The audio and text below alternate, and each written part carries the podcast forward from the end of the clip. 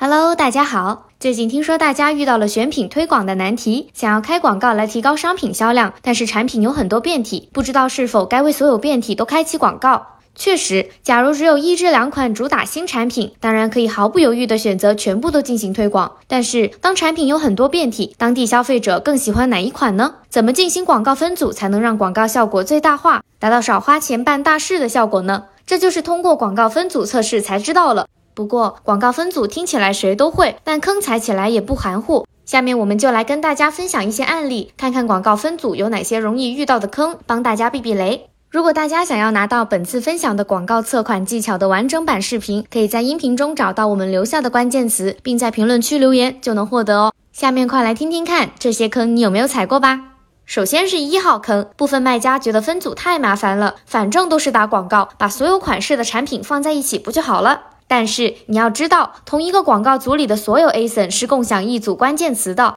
广告分组有助于实现广告精细化管理，简单的操作就能帮助你找到优化和否定的方向，更有效的降低 ACOS。假如某些产品必须放在一个广告组里，则需要保证这些产品是特点相近的类似产品。举个例子，一个服装类卖家把所有的裙子都放在一个广告组里，共享一组关键词，发现关键词夏天女装裙子曝光和销售还不错。但是 ACOS 却达到了百分之四十四点二四，并不怎么理想。于是他尝试按照消费者最常用的搜索习惯，把裙子的多变体按照颜色进行分类，分别为白色组和黑色组。运行一段时间，并持续观察广告表现后，他发现关键词“夏天女装裙子”为黑色组和白色组都带来了点击。不同的是，这个关键词为白色组带来了销售，而 ACOS 较低，但是却没有为黑色组带来任何销售。因此可以知道，搜索“夏天女装裙子”的顾客更多想要购买的是白色裙子，而不是黑色。这个词带来的流量更容易在白色组上产生转化。这样分组测试后，新品广告优化的方向是不是就很明显了呢？针对白色组裙子的广告，夏天女装裙子这个关键词表现好，那就应该提高它的竞价，让它为白色裙子带来更多的销售。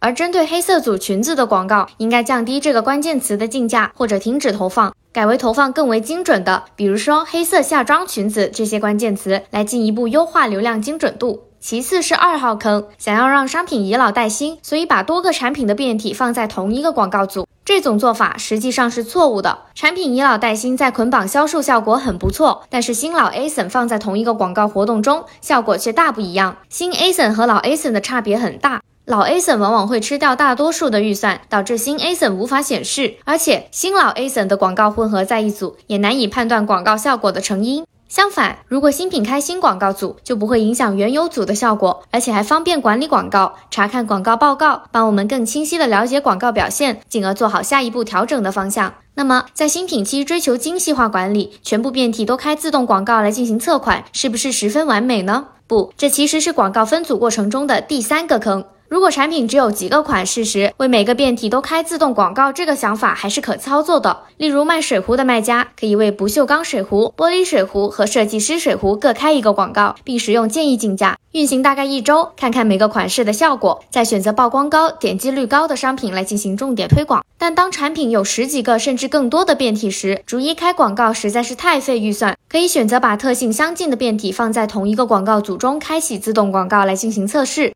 也可以为广告组开启手动广告，选择十到二十个强相关的、能概括所有产品的大词，比如水壶、电水壶、家用水壶等来进行测试。建议测款周期为一周，运行后选择曝光高、点击率高的商品进行重点推广。总的来说，一个广告组里的所有 ASIN 共享一组投放关键词，所以针对同品类的多变体商品，广告分组很有必要。新老 ASIN 也要分开，新品测款则要看情况来广告分组。听到这里，大家有没有恍然大悟呢？如果还想了解更多，那就记得在评论区留言“广告测款指南”，获得完整版视频资料哦。从此广告测款不用担心继续踩坑。最后，感谢大家的收听。如果有相关疑问，欢迎在评论区告诉我们呢。那我们下期再见吧。